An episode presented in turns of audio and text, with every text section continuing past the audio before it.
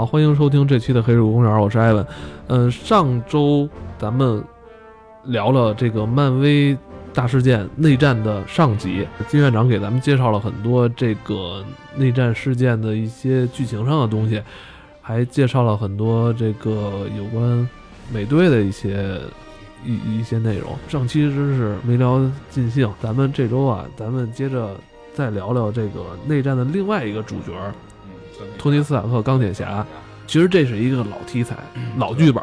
其实早在早在零六年的时候，其实，在漫画里边就已经出现过这个内战剧情。只不过他现在把这个这个这段经典的剧情放到今年的这大选年上来来来 来去做这个电影，是吧？他也是紧紧跟时事的。钢铁侠应该是在算在中国。这些超级英雄里最高的，因为演员的演员的问题。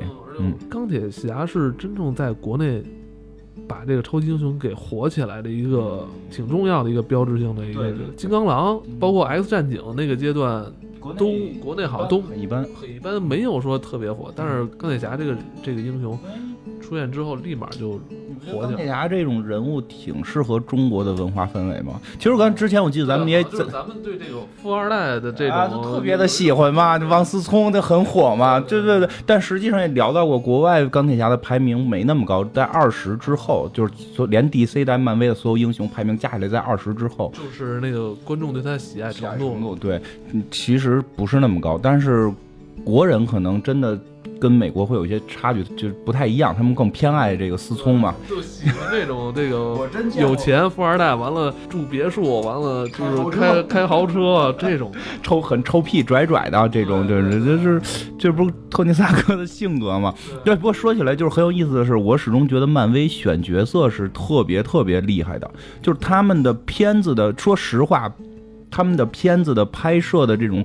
艺术程度也好，还是说这种电影的这种手法也好，其实真的比 DC 还是差一点的。咱们聊一下钢铁侠这个人物原型，因为这个很有意思，我所以特意说。其实很多人物可能都会有原型，比如说，我记得好像什么神奇女侠是照着自己媳妇儿，这照着谁哪个画家照着自己媳妇儿，照着自己情人要去设计这些原型，因为任何艺术创作都有原型，我觉得这种原型就没什么可聊的意思，对吧？因为你也不知道那人是谁。但是钢铁侠为这个为什么我特意想聊一下原型？这个人实际上很多人都知道他是谁。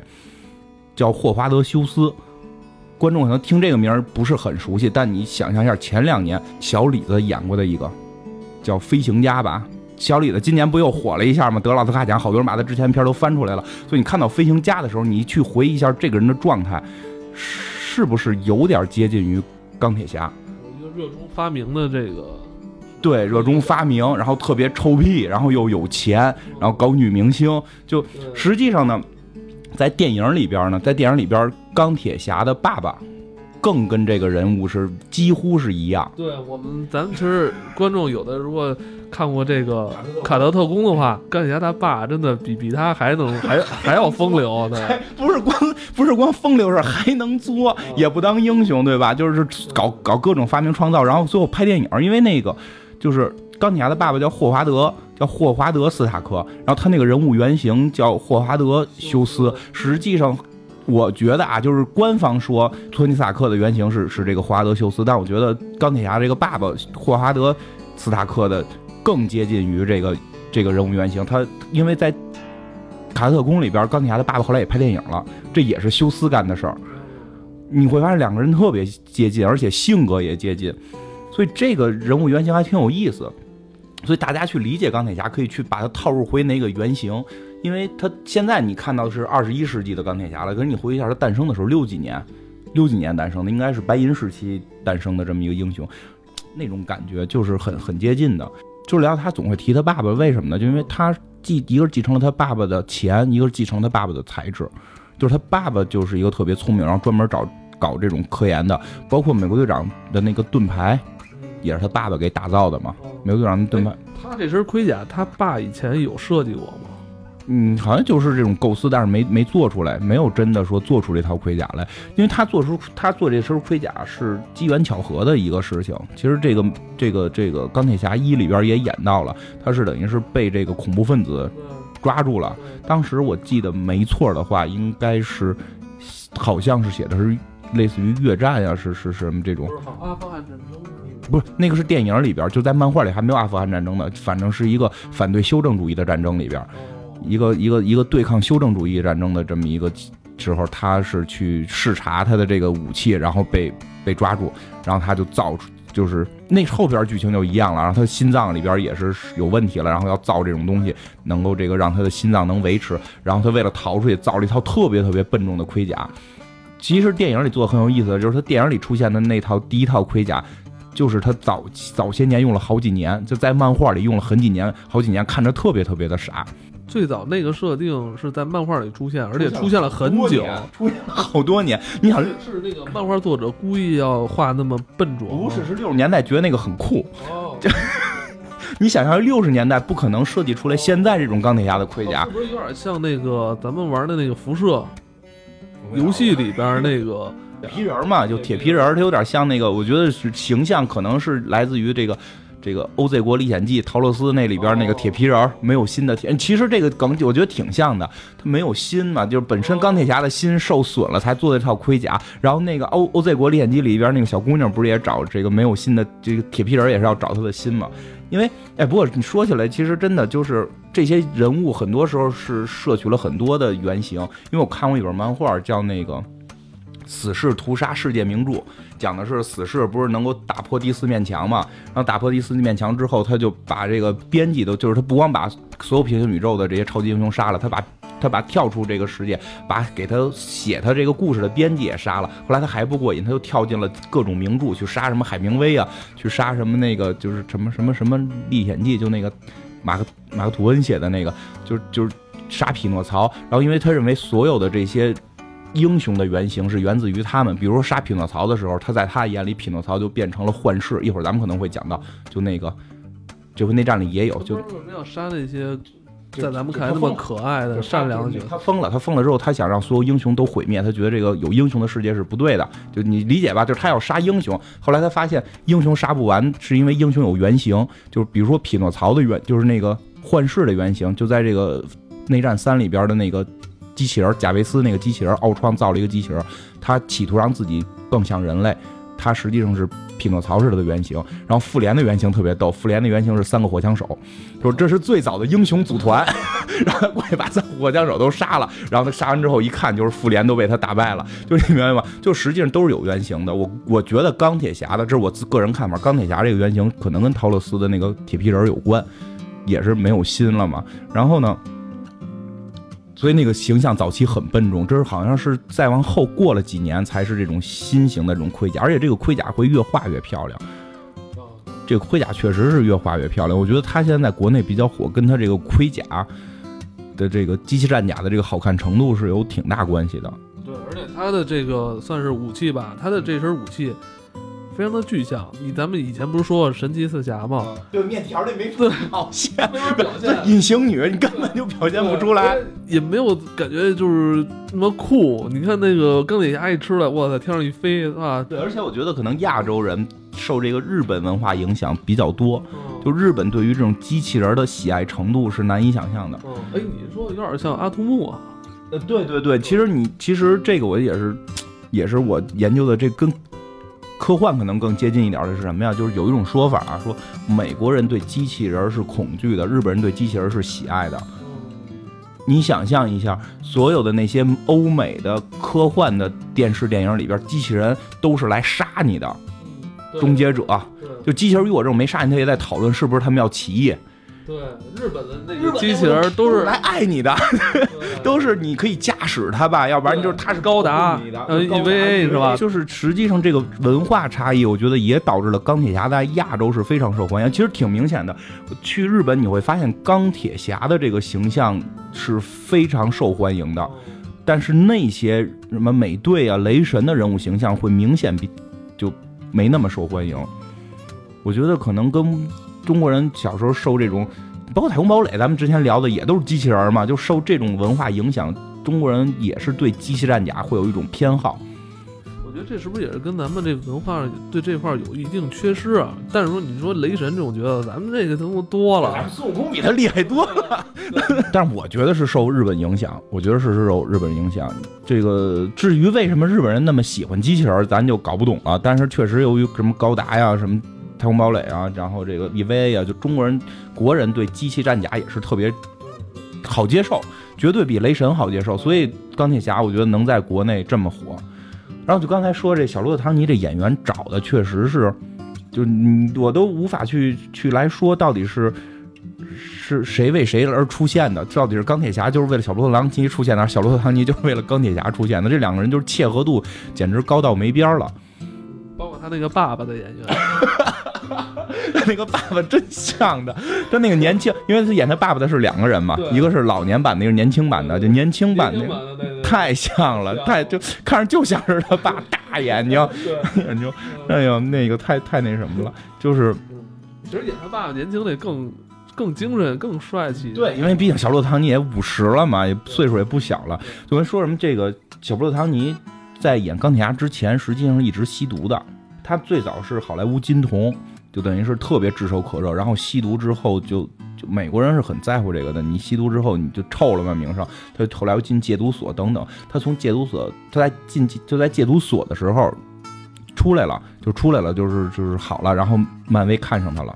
因为他当时已经是就是没有名气了，然后就就是他准备咸鱼翻身的这个过程中被漫威相中，就认为他的这种臭屁的这种状态，而且这种片约也掉下啊，对对对，那会儿他片约很低的，然后那种他就但是他那种臭屁的性格，因为他之前就那么屌屌的嘛，然后这种屌屌的性格，包括他这种要咸鱼翻身这种。花花公子浪子回头，救赎，对对，就还是屌屌的救赎，就跟钢铁侠这个人物形象特别的贴近。钢铁侠不是一个坏人，但他就是屌，而且他之前就是一个浪荡的公子，就花花公子。他不是美国人喜欢这个，就是以前做过一些错事儿，之后又有所改变，去去改成好人，他们特别喜欢这个。其实跟那个跟听众们其实应该说一下，就是犯错要趁早。对，你早犯完错，完了你这个这个老了之后，这个就是浪子回头，你叫对吧？你要是犯错晚了，你这个叫老不正经。对，钢铁侠这种浪子回头形象其实还挺受欢迎的。哎，他跟蝙蝠侠不一样，蝙蝠侠是装花花公子，蝙蝠侠是有点装花花公子。钢铁侠那个真是真就是个花花公子，就老花了，跟谁都搞对象，包括有些人后来跟他干架的这些人，也都是因为他之前搞对象耍过人家。那咱们先聊聊他爸爸，复仇者联盟最早的那几个成员之一，对，算是他等于是提供科技的，他是提供科技这个的。他有没有制造过一些？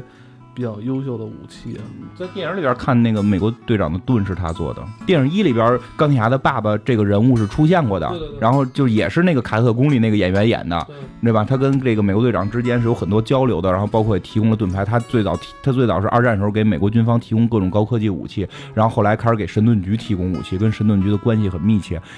有一个重点，我觉得说到他爸可以提的一个重点是他爸是死于九头蛇的暗杀。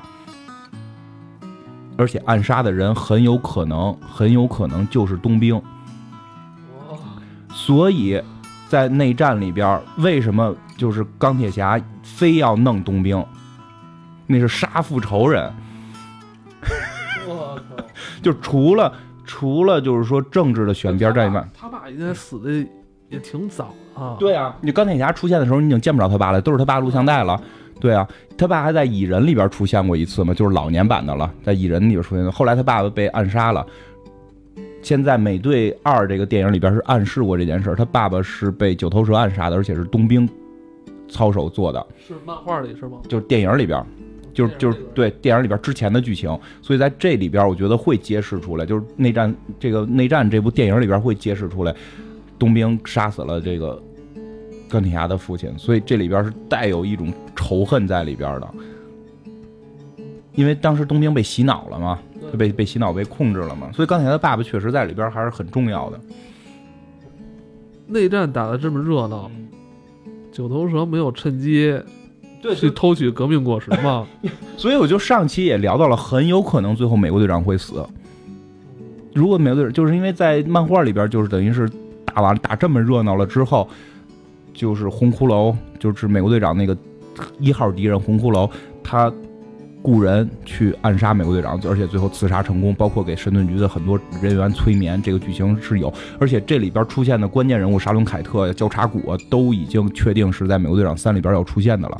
我们看现在看的预告片里还看不到交叉骨跟沙伦凯特这两个人物到底在干嘛，对吧？好像沙龙凯特可能有露了一脸，但你也看不出他要干什么。会不会美国队长三最后一段内战的最后一段会演到这个？美国队长之死，这是很有可能的一个预测吧？我觉得很有可能，有有可能应该是红骷髅在幕后做了一些手脚。对对对，但这个演员应该不会出来。如果红骷髅会出来的话，至少那个雨果·维文应该会，就红都复活了，就 就红骷髅其实也没正经死了，也没正经死了。其实这里边一说到红骷髅挺逗的，就这两个人的敌人也不太一样。就美国队长敌人基本上是德国人，红骷髅，然后包括那个什么佐拉博士，就这些都是这个。二战的那二战那帮人找他来寻仇，是跟以前那个美国队长抽过希特勒大嘴巴子 是吗？对，是是是，那个那个那个应该是美国队长创刊号，漫画他妈没起好作用。哎，不过你说这个呢，美国队长一里边。重现了那个镜头，就是美国队长扇希特勒大嘴巴这个镜头。是吗？他是，他是说美国队长在给一堆那个那个二战的兵演一个小的节目，就是演他去给抽抽希特勒什么的。然后演完了下来还说呢，我想去打仗，我不想天天在这块做这种这种娱乐活，对吧？就是他那时候演打希特勒，抽大嘴巴。然后，但是你知道，其实钢铁侠挺逗的是什么？钢铁侠的主要敌人在钢铁侠漫画里都没怎么出来过。对，满大人现在还没出来，一点都没出来过。就就就是就是有一个假的满大人出来过，有个小的短片里边提到过，还有真满大人。嗯，其实为什么呢？因为就是我们打纳粹是可以随便喊的，但是美国美这个钢铁侠当年是在冷战期间出现的，他打的那堆人呀，现在都不太好提了。你他们现在真敢演满大人吗？出来一个满大人跟钢铁侠对着干，然后让钢铁侠踩在脚底下。你他们那些苹果手机还想不想往中国卖了？啊，对对对！你想，真的，他最早的时候，钢铁侠这个人物形象的主要敌人全部是来自于这个这个苏联啊，这个修正主义这条线路上的，包括天朝，就咱咱们中国也被捎带着塑造了满大人这种很很不好的形象，丑化过咱们。对啊，就钢铁侠早期是丑化过中国的，那批判他。所以满大人我觉得不太敢出来，包括你看这回这个假满大人都不是中国人。因为美国人认识到自己的错误了，我们我们这种社会主义国家是非常好的国家嘛，就他现在不太，我觉得不太敢。你真再弄出一个清朝的那么一个人物人物人物形象，就我我记得以前看漫画，满大人都是梳个辫子啊，对对对对，就你你你想不想做中国市场？而且就是其实美国人，哎，不过美国人挺傻的，你知道吗？我有就是就是我我有认识的美国朋友来到中国，他们说。之前他们以为中国现在还都是这骑马呢，就美国现在人其实对中国人也不了解。如果满达这种人物形象出现在美国还能接受，但在世界上肯定是接受不了了。你有点哗众取宠了。如果那样的话，我们就绝对全面抵制这个钢钢铁侠嘛。满大人在漫画里挺厉害的，不是十戒啊？对他有戒指，然后是外星能力，能够什么变换物质，是很强的。所以钢铁侠四估计也不会拍了，所以估计满大人可能也够呛能出来。我觉得满大人这种人物形象再出来，很可能变成一个中东人。就因为这美国的意识形态嘛，这美国的意识形态嘛，对不对？他很可能变成一个中东人，因为你你你现在看，他其实也不敢拍，我操，这拍完这也容易这出事儿。你先看那个贾满大人，就一点亚裔的感觉都没有，就感觉但是有点中东恐怖分子的这个状态。就你打恐怖分子是天经地义的，谁打恐怖分子都都可以嘛，就。我我指的中东人就是那中东恐怖分子那种什么 ISIS 那种啊，说清楚了，清楚了 是指的那种 ISIS 那种人，就很可能满大街有也有国际有人听咱们节目，是一种恐怖分子的形象出现，这是很可能的。那咱们之前看钢铁侠的系列电影，包括看复仇者联盟，可以说每一部钢铁侠出现之后，还会出现很多他新研制的这种武器，是吧？包括之前咱们看到很很多他研制的这个机器人。是吧？都成批成批的，跟军队似的。呃，那你认为就是在美队三里边，钢铁侠既然占了这么大戏份，他有可能会出现，比如说什么新的这种这种科技武器吗？其实说实话，他打美队就上集咱们也讲过能力值这个事儿，他打美队就他常规就就 OK 了，他应该不会再出现，就是说。特别奇怪的大型新装甲了，它现在的看片花能看到，它现在装甲是进化了一些细节，就是它的装甲是可以这个原先得召唤嘛，然后咔咔得穿，它现在就等于是一个小片在手上啪就能长出来，就就它可以这种就是就是往微小化去做了。微小化对，就平时我穿的都是西服，然后我只要打一打仗，我也不用还之前不得召唤嘛，然后咔等半天那些手套都飞过来，现在不用，揣兜里就行，我一拿出来啪一摁，就我身上东西就都都都长出来，应该是这个方面的这种进化了。但但是你知道，就是它最著名的几种装甲，反浩克已经出现过了，对，这个非常帅。其实还有一套反雷神装甲，哦，就反雷神装甲应该是按根据那个就是雷神一里边出现那个毁灭者的那个那个大的那个呃秘法的那种钢人儿，就就是这种带有法术性的钢人儿叫毁灭者，就是他是根据那个东西去改造了一个，而且据说里边有秘法能量，还有一套是应该算是专门干那个谁的，就是万磁王。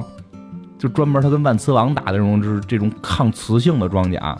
对，X 战警里边都要打他。对呀、这个是很有意思的，跟万磁王对打过好几次，但是据说万磁王赢的几率还很大。然后那个，但是我看过一些细节，就是他这个设计挺好玩，就有就有一个就是算是番外篇吧，就是讲，但是是是是这个漫威出的，啊，漫威出的番外篇，就是钢铁侠对抗万磁王，他的手段都很奇妙。就是如果他上来就直接是反那个，就直接是反磁性装甲，不就没意思了吗？就就是这个就，就如果是这种什么搪瓷的这种就没有意思了嘛？就 你说什么确实这样，它搪瓷瓷的陶，它是叫陶陶瓷还是叫什么？它有那种就是就是瓷的，就是那个那个烧制的那种那种装甲，包括现在有很多表都是那么那种那种这是陶瓷，不是搪瓷。咱说搪搪瓷钢了，不是那种就是就是那种东西做的嘛。然后呢？他那个特别逗是什么？他往外飞小小瓷片儿，就往外飞那个小铁片儿，飞上万个小铁片儿。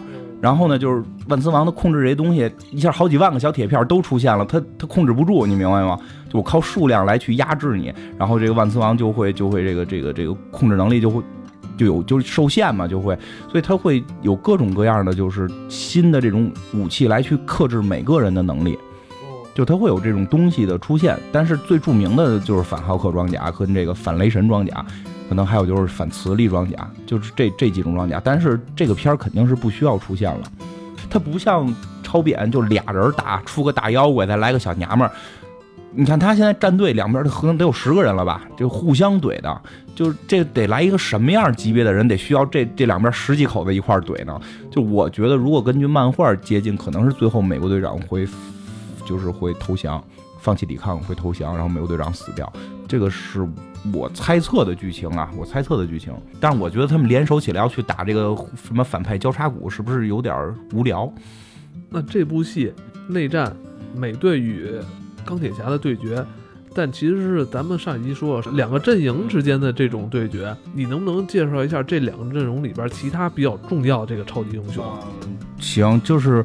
最重要的就是冬兵，他是整个这个事情的一个重要的这个这个矛盾点，也算是导火索吧。导火索可能是红女巫，导火索可能是红女巫，就是矛盾点可能是在这个巴基这儿，因为红女巫现在等于根基还没那么深嘛。就为什么说是他是这个矛盾点呢？就是刚才讲到了，巴基可能是杀死钢铁侠爸爸的人，然后他又是美队最好的朋友。所以他就会成为一个，就是这个英英雄注册法案，他们这里边好像是叫一个什么什么法案，不是叫英雄注册法案，但意思是差不多的。就是这个英雄注册法案，这里边核心去争论的一个人物，就这个人物是不是该定罪，所以他会成为一个很核心的问题。嗯，所以介绍大概介绍一下八，就是这个巴基冬兵到底是个什么样？冬兵在这集里边应该是全思维已经完全正常对，咱咱们从蚁人的片花里已经能看出来了，蚁人的片花里已经看出来，就是他已经知道美国队长是谁了嘛，已经很明确知道了。嗯，这个冬兵这个人物呢，其实最早是以美国队长副手的身份出现，相当于蝙蝠侠身边的小罗宾。但是呢，这个人物出现后来揭示的是什么呢？他并不是一个简单的被。美国队长带大的这么一个小弟，而是被政府安插在美国队长身边的这么一个人物，就是他是去替美国队长干黑活的。就美国队长是要绝对正义的，他不能有些黑活不能干。所以其实冬兵巴基这个人物在没有说被纳粹和或者修正主义控制之前，他就是一个干黑活的人。就这个人物设。对对对对，他他是一个正，就是最早他是一个正义方干黑活的。然后他也是就是在美国队长那个飞机坠毁的那个过程当中，就是漫画里边他的那个飞，就是美国队长要阻止这种什么炸弹去炸炸英国什么的过程当中，他们俩等于都掉冰窟窿里了。掉的位置不一样，都掉冰窟窿里了。就是他也是掉下来，因为因为很多种演绎方法不一样，比如就是就说他们有有我看过一个动画片里，他们都抱着那个那个火箭，然后他没抓住掉下去了，就是就是很很傻，因为那会儿嘛五六十五六十年代，他能有他能机灵到哪儿去啊？对他掉下去之后，他等于是被这个纳粹给抓住了。纳粹抓住之后，后来德国德国失败之后，等于他在东德，相当于在东德就是就是修正主义，修正主义就是给他控制住了。然后他实际上最早他是跟这个谁，跟这个跟这个黑寡妇两个人好过啊，嗯，黑寡妇就是第几代黑寡妇？就是 就是在漫画里边，黑寡妇是老大岁数一个人了。然后他打了各种的这种抗体，他能不老。但是在电影里边不是，电影里边好像写的是八二年出生还是八几年出生，就是三十岁左右嘛。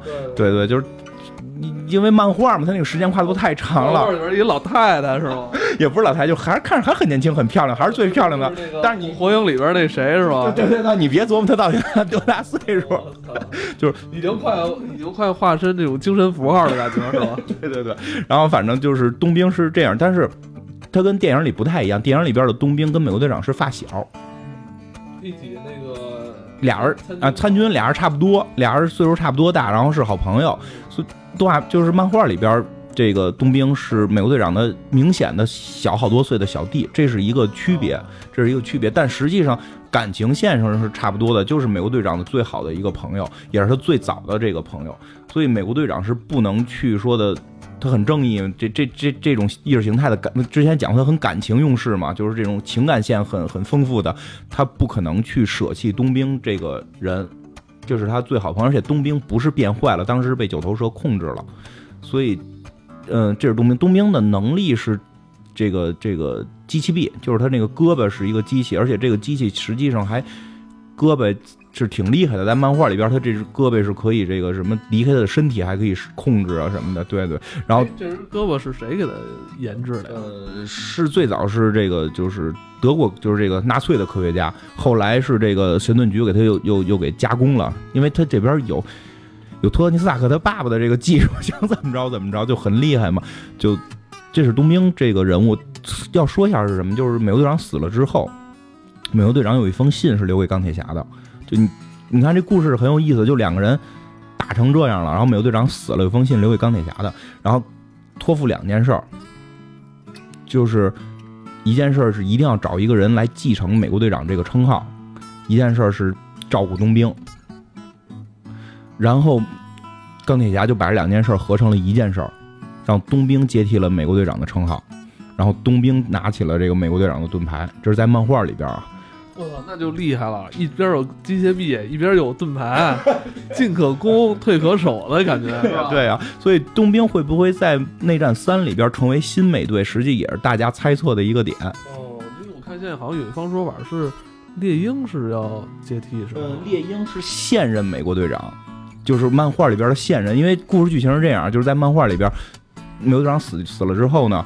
就是零六年的事儿嘛，美国队长死了之后，冬兵干过两年美队，然后后来美国队长这个呼声太高了，又给又给弄回来了，就说什么在就扯扯了一个特别扯的一个事儿，就是在一个死没死了，因为是英雄，在什么一个宇宙的一个什么固定的时间点，然后他的这个心爱的女朋友沙伦凯特又去怎么就弄回来了，反正就活了，然后活着之后，这冬兵就是我盾牌还给你，你接着当美国队长，我还得去干黑活，然后冬兵炸死完名，然后继续的去干黑活。就是冬兵后来的形象还是以干黑活为主，就是正义方干黑活。这这商业嘛，想让谁活 谁能活。然后呢，现在的故事是讲到什么程度？就漫画，这个美国队长也是被人给给给下了下了这个药了，然后他这个血清没了，身体里的血清没了之后，他就变成了一个老头了。他这个抗衰老能力没有了，迅速衰老，变成一个老头了。变成老头之后，他就当不了美国队长了。就那个猎鹰，就是美国队长的第二个小弟。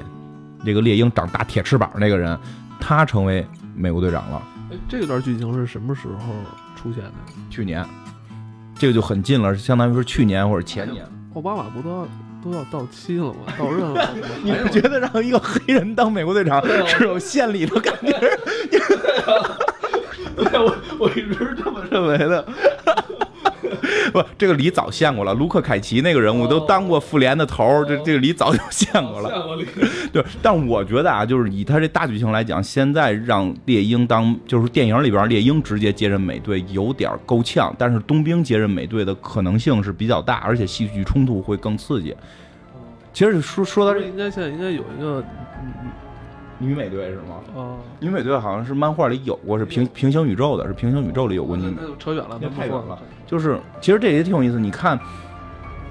如果啊，其实我们可以设想一下，就是这这个戏剧冲突会很有意思。说到这儿，就是内战这两个站边的人的人物的站边，其实也跟戏剧冲突是有关系的。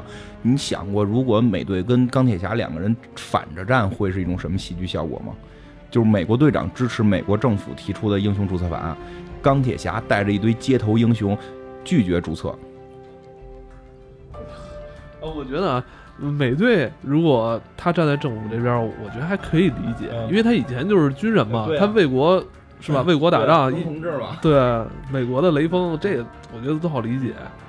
但是你要说钢铁侠，我操，我拒绝注册，凭什么注册呀？我凭什么？就是你绝对，我觉得有点讨厌，有点让。让老百姓讨厌。其实，如果剧情是这么设置的话，就是代表美国精神的美国队长和代表美国利益的政府绑在一起，然后剩下的所有人全都会被划为坏人，就没有这种所谓的这种冲突了。就是你也会选择到底谁对谁错，你不会选了，你绝对觉得美国政府是对的，因为美国队长跟美国政府是在一块儿的。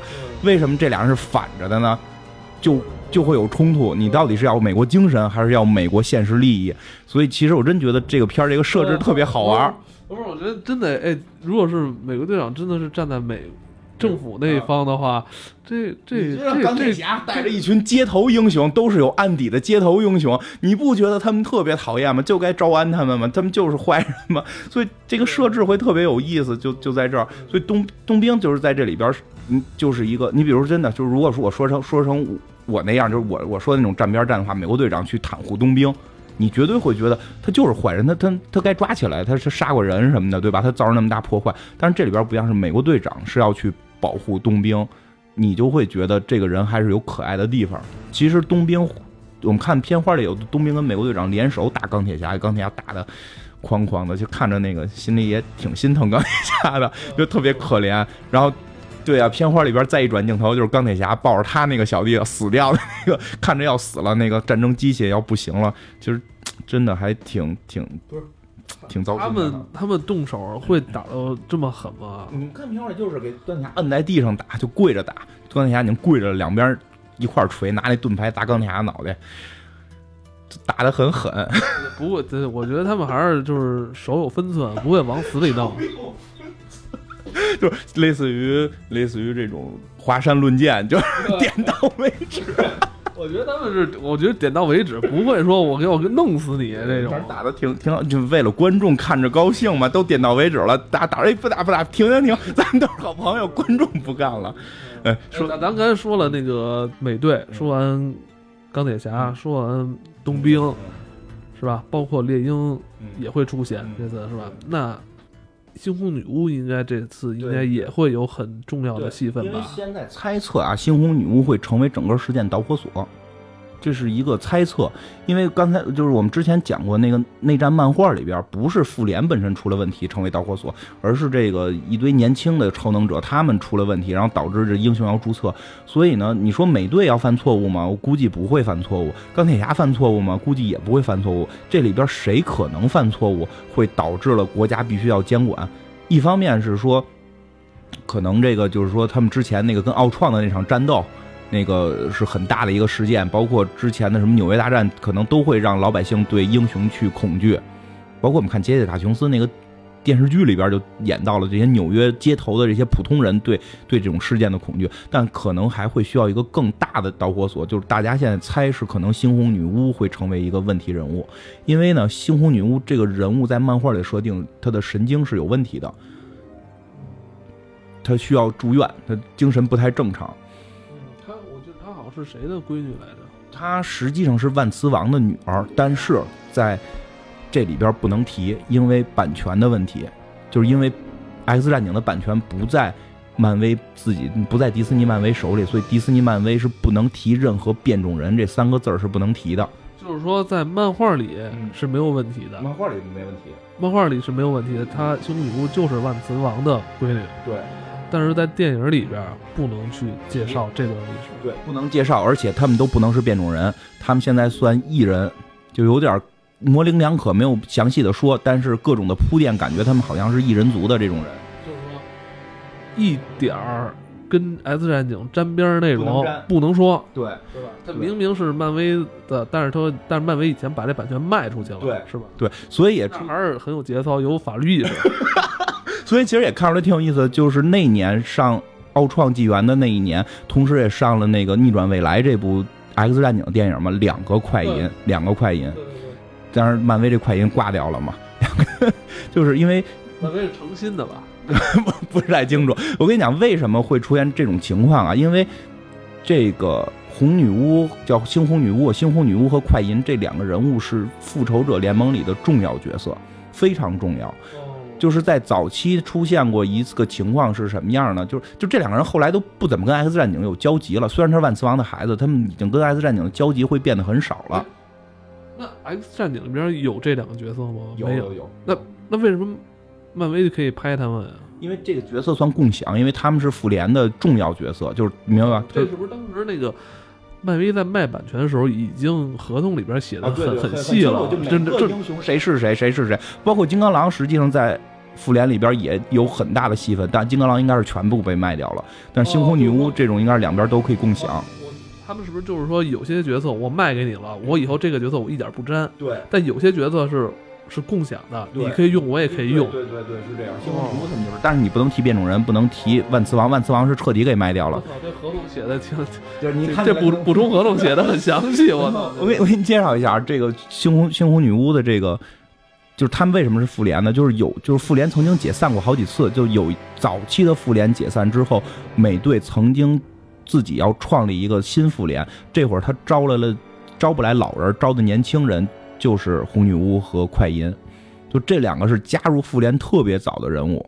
哦哦，因为看电影的话，嗯，可能很多观众会觉得这两个人物是从奥创纪元才开始加入的，对对以为是他，以为他们是新角色，嗯，而且他们一上来的那种劲儿，也感觉是一个新人的这种刚刚入道的那种角色啊。对，实际但实际上，在漫画里边，他们加入是非常早的，但是这两个人有问题。就首先快银的这个这俩人脑子都不太利落？就不太利落。就是我也不知道为什么，这可能是我觉得是不是这个这个谁，万磁王他们家遗传有问题。就老特抽的那劲儿，他妈。我跟你讲，快银啊，快银是恋恋姐情节极其严重，就极其喜欢她这个姐姐，就是就是这个红女巫。就是原始设定里边，红女巫是姐姐，然后快银是弟弟，是双胞胎两个人。对，他是但是在《X 战警》那个电影里边演的是红女巫比快银小，而且小特多。然后这个《奥创纪元》里边演的是，好像演的是红女巫是妹妹吧？因为他们都叫 sister 跟 brother，我分不太清奥。奥创里边他是姐姐，是姐姐吗？我分我看那我我看那感觉啊，我反正感最后最后最后快银死的时候，我感觉他那个劲儿像 像那个姐姐。但是我不不记得里边具体是怎么描述的，或者怎么翻译的了。他们俩实际上是这个这个快银是极其恋姐，就是对他的姐姐的这个爱，绝对是超出了正常的这种亲情，是带有明显变态爱情的这么一个感感觉。而且片子里是明确说过，在一个叫做终极漫画，就是他们做了一套为年轻人做的稍微快餐一点的漫画里边，已经明确的指出了，就是快银去偷看红女巫洗澡什么的这种情节是有的，是有的。这个不是正史，这相当于一个很重要的这个这个平行宇宙里边是有的。红女巫是什么呢？红女巫是一个就是疯子，就是他会暴走，就是他正常情况下特别好，但他会暴，就是就这种能力超强的人，在漫威体系里全会暴走。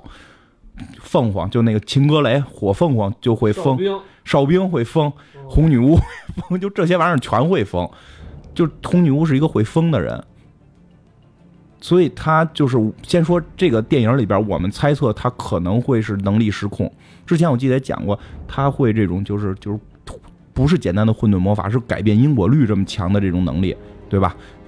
他可能会暴走之后导致很严重的问题，然后出现了让这个呃复仇者联盟去注册这件事儿，只是现在在这片儿里这么猜测的。然后呢，大概介绍一下这个这个人物吧，因为这里边可能我觉得有些细节你在看的时候会出现，包括在奥创纪元里边有一个细节已经出现了，但是很多人可能会 get 不到，就是那个幻视最后去救红女巫，他抱着红女巫从里边飞出来，然后两个人的眼神的交流，就因为最后红女巫跟奥创不是不是跟奥创，就那个幻视，就幻视不是最后去救红女巫给抱着出来嘛，然后这个这个有眼神交流，因为最后红女巫嫁给幻视了。这也是导致了后边一系列大事件的一个核心根源，就是后边还有这么大篇幅的，对，就就后边的几大重要事件全是红女巫跟幻视结婚导致的。那个幻视不是是个机器人吗？但是他特别想成为人类。刚才我们讲了，那个匹诺曹可能是他的原型，特别想成为人类。所以奥创造出来是为了让他毁灭世界，结果他来保护宇宙了，来保护人类了，因为他特别想成为人类。然后红女巫呢，是这个就在一次行动当中，反正就慢慢爱上这个人了，因为他越来越像人，就爱上这个幻视了。也真是疯了，怎么跟一个机器人产生感情？因为那个幻视实际上是有肉体的，有肉体的，它不是那种不是像奥创似的大机器金属，它看起来像是有肉体有肉体，但是确实有有一个问题。我跟你说，你知道这是怎么回事吗？这是制作人在向《银翼杀手》致敬。咱们上期讲《银翼杀手》，哎，对对对对，有点那个，像那个致敬，就是人跟这个复制人、机器人这种是可以有爱情的，有爱情。然后，但是被模糊了，已经被模，未来可能以后就是人跟什么这什么复制人什么的没什么区别，模糊了，这个模糊在未来。很严重的问题是什么？就是他生不了孩子。现在谁还生孩子？但是你 你就在这儿，红女巫要生孩子，红女巫疯狂的想要孩子，疯狂的想要孩子，但她跟幻视是生不出来的。她到底能不能那个，我不知道。所以把研究过吗，你不是老净研究这个？但是但是我不知道是因为不能那个，还是因为没有孩子，所以导致了红女巫的心理变态。然后红女巫就直接的最直接的一个什么，她就是想要孩子。然后她突然有一天觉得自己有孩子了。你但是你在想他的能力是什么？就是可以修修正因果律，改变现实。对啊。他想我要有孩子了，他就出了俩孩子，是个双胞胎，一男孩一女孩。跟他跟他就是与就是像就像他他跟他弟弟那个那个样似的，两个小孩在家里玩。而且他修改因果律不是说修改了之后所有人来，哎呦，你怎么有俩孩子？也不是，所有人都知道你有俩孩子了。哦，你就是该有俩孩子。因为可以修改这个前因后果，他这个修改因果律是不是就是说自己大脑的一种行为啊？但不是就可以真的改变世界，真的改变世界。我操，那那这帮那那这什么？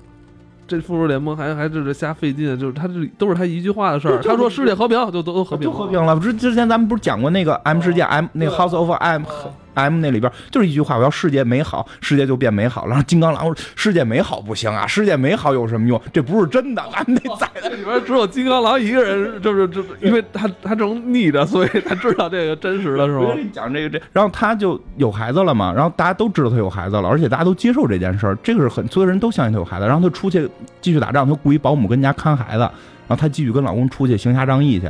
但是，一打仗呢，他就忙到啊，他就赶紧使魔法呀什么的，他就忘了家里有孩子了，这俩孩子又没了。然后他们家保姆就傻了，我操，我家孩子怎么没了？我看什么呢？我为什么在他们家待着呀？然后一会儿就赶紧打电话，我说太太您回来吧，您您到底有没有孩子？回来，他回来想，哎呦，我我孩子呢？然后就打完仗赶紧回来，我想我得赶紧回家看我孩子，孩子又出来了。然后大家看，哎呦，不是有孩子吗？啊，那保姆就疯了！我操，你们这是 什么地方啊？然后呢，就这么来回来去折腾，所有人就开始怀疑你到底是不是真有孩子。然后他就他就开始就抽风，你明白？他就开始抽风，就我我我就是有孩子，我就是有孩子，你们不信我就是有。然后他后来就暴走了，暴走之后好像把自己的丈夫也杀了吧，把复仇者联盟里打了个乱七八糟。因为他能力就在暴走之后是那种变态级的强，就是你死了没关系，我想你活着你就出现了。就就这样，然后变态的，像最后万磁王啊什么的过来一块儿帮着收拾残局，最后是给他给给凑合给给安定下来了。但是那会儿导致了一次复仇者联盟的解散。那安定下来之后呢，就是他那个倒霉的那个弟弟就特别爱他嘛，有就就过来就他们都不对，他们都不对。他弟弟不光爱他，还恨 还恨还恨他爸爸，因为他爸爸看不上他。就是那个万磁王特别看不上快银，原因也简单，万磁王仨孩子。老大红女巫可以修改因果律，能够这么强。然后老三叫好像叫北极星，跟他爸爸的能力一样，可以改变磁极，就是可以让整个地球的磁极都改变这么强的这种磁铁控制能力。然后老二等于是快银跑得快，没出息啊！你什么玩意儿啊？你这叫能力吗？就特别看不起快银。他爸爸还是比较喜欢那种。但但智力完了就是能能那个玩玩头脑的，不喜欢这个这个运动健将这种类型不喜欢。希望能力，你要你要是快的跟闪电侠似的，能能穿越时空也行。您快的又没那么强，你光跑得快有什么用啊？你看看姐姐修改现实，你看看妹妹就跟我一样能改变磁磁极，多强的能力！你跑得快，快银一直心里很扭曲，他得不到爸爸的认可，然后一直又暗恋姐姐，姐姐又他妈跟一个机器人结婚了，所以他特别扭曲。然后他后来又开始各种的去迷惑，也不能叫迷惑吧，就是替他说说是替他姐姐考虑，但实际上就是在外人来看就是在唆使他姐姐干坏事，他就导致他姐姐说了那句，就是他让世界变美好，然后就变出了那个美好的世界。就之前咱们那个之前讲过这这段事儿嘛，所以后来最后大家就就把他都打败了，最后把红女巫打败了。红女巫就是在临临被打败之前就特别痛恨这些英雄嘛，就诅咒所有的。所有的变种人全死，就让世界上永远没有变种人，结果就导致了几百万的变种人瞬间消失，所有人的变种能力全部都没了，然后只有这个一百多个能力比较强的，或者说当时在这个什么这个白皇后啊这这种比较强的这种大脑控制系的这个变种人的保护之下的人保存了能力，所以这就导致了后来的 X 战警大战复仇者联盟，这些全都是由于。红女巫的起因，所以红女巫这个人物其实特别重要，就是很多人可能会忽略这个人物的重要性。其实这个人物特别重要，对，因为可能是没看过漫画，不太了解这个漫威宇宙的人，对，他可能从他可能就是从奥创纪元他才知道这个女的，对对，对他可能这些他想。他没有这些认识，而且你对于他能力可能觉得他就是就是那么两下一个意念什么的啊，对，但实际上他的能力最后是会暴走的。我们猜可能这里他这回他会暴走，就有这种暴走的可能，就会在内战三有可能他也会占很重要的戏份。我对，应该是这样，猜会会是这样吧？嗯，我突然忘一重要的事儿，嗯，这期没说广告，这个算咱那个。本来跟人谈好的那个广告的那个 事儿又不是吗？我操！嗯，我操，那这个那也差不多吧。那这部电影，如果内战这部电影的话，包含了这么多角色，你觉得还有谁会比较突出吗？在有可能会在这电影里边？电影也会也差不多了，差不多吧。但我觉得之后其实可以，我们看完电影肯定还会再再去聊它。我会有，你觉得会有新的英雄加入吗？黑豹。黑豹不是，就是已经确定黑豹跟蜘蛛侠、红浩克会不会现身？不知道，因为红浩克这个人物的正常形象出现了，就是那个那个叫叫什么？就是就是在片花里看，不是有一个将军跟他们在对话吗？然后给让他们去注册那个将军，实际上那个演员也就是演之前无敌浩克的那个片里边那个抓浩克的那个，应该是他岳父吧？他应该是红浩克。他会不会在这里变身？现在不确定，我觉得应该不会。但这个人物已经拿出来了，这个人物是不是后边会在某个英雄的片里边出现，然后暴走变身成红浩克？不确定。战争机器其实一直是跟着钢铁侠走的，就是钢铁侠最早钢铁侠的司机，开飞机的司机应该是，就是他就是钢铁侠的小弟吧。其实钢铁侠几代里边都有战争机器这个人，这个人物其实有点弱，他在于漫画里边也没有那么的抢眼。在于电影里边也一般吧，但是他比起至少在奥创纪元里边，这个战争机器还是出来露了几脸，打了几架的。但是像猎鹰就美队的小弟，实际上是没有正式的打架，只是露了个脸。那美队三内战马上就要上映了，咱们都非常期待，尤其是你作为一个，其实你是一个真真正的。漫威的粉丝，其实你还不太喜欢 DC 是吧？但之前咱们做了好多那个蝙蝠侠跟超人那些内容，因为那会儿那个片儿先上嘛，所以其实一直等着是是看看内战这个人多嘛热闹。同是内战题材，但是他出场的英雄那可比那个 DC 的超扁要多多了，是吧？其实这个就是漫威最擅长的，他已经搭建起一个平台了，然后这帮英雄全来折腾。蚁人也会出现哈，对，咱没提蚁人哈，蚁人也会出现，蚁人也会出现，蚁人可能会去替替他们偷东西吧。从据据据说，蚁人可能在这里边会变大，因为提前放出来的这个内战的乐高的玩具里边，蚁人是巨型蚁人，就是是一个大的蚁人。呃，那好吧，那今天咱们时间也差不多了。今天聊了好多钢铁侠托尼斯塔克的故事，以及还有他爸爸。你好像特别喜欢他爸爸。那个，嗯，其实关于他的话题还有很多啊，咱们以后留着以后慢慢讲，对吧？包括内战这次不不仅仅只有他跟美队两个人是主角，其实更重要的还有蜘蛛侠的回归。包括像黑豹的到底这个人物会是怎么出现，其实都会是一个看点。包括还有反派，其实说半天还没有反派呢。其实这片里还有反派。嗯，对，交叉骨叫蜘蛛侠，其实对他还是真是有所期待，因为之前拍了不少部蜘蛛侠的电影，索尼也拍过，呃，换过好几茬演员了。所以这次如果像你说是一个全新的演员来饰演这蜘蛛侠的话，我觉得也是个看点吧，可以说这个可能是挺重要的一个看点。